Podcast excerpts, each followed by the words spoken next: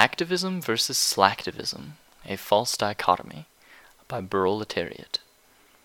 It is appropriate to begin with the definition of terms.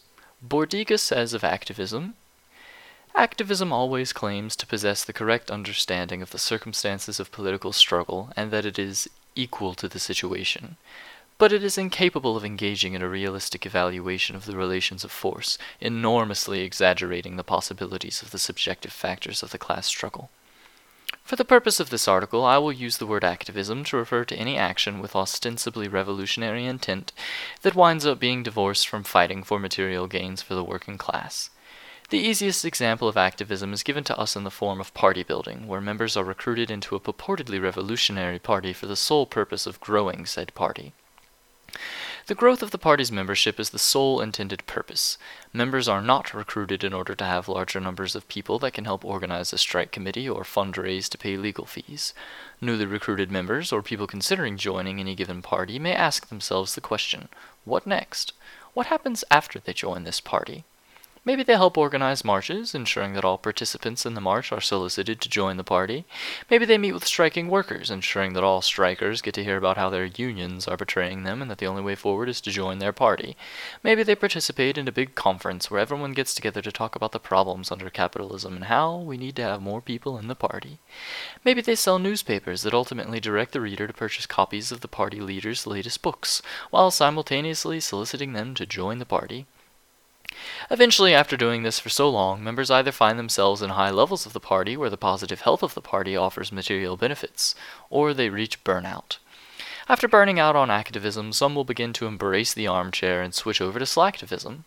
Ex party members will see, with fresh eyes, how cultish and strange their old party was.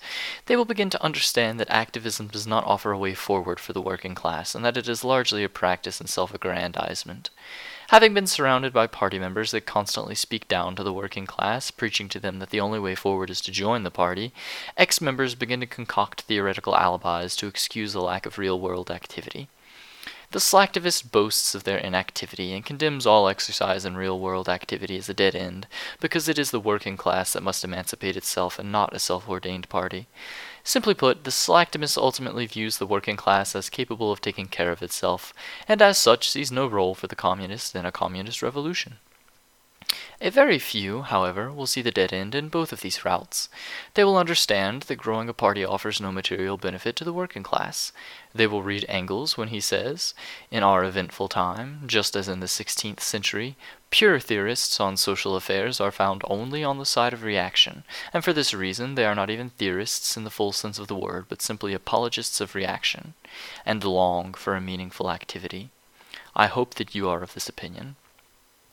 As with so many other this or that choices in politics and life more generally, the choice to engage in either activism or slacktivism is yet another false dichotomy which we reject in favor of action aimed at improving the living standards of the working class.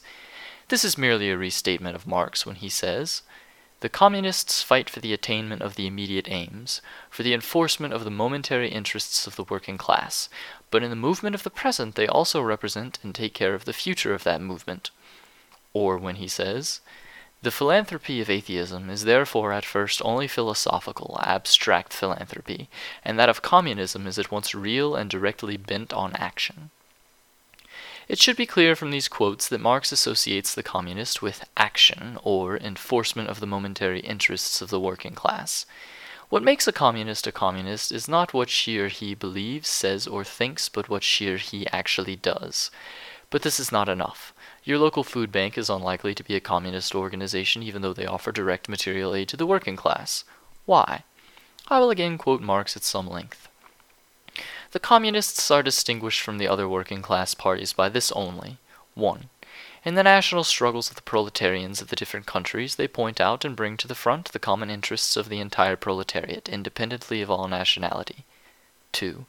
In the various stages of development which the struggle of the working class against the bourgeoisie has to pass through, they always and everywhere represent the interests of the movement as a whole.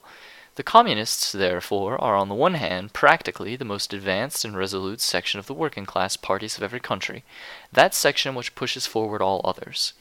On the other hand, theoretically, they have over the great mass of the proletariat the advantage of clearly understanding the line of march, the conditions, and the ultimate general results of the proletarian movement.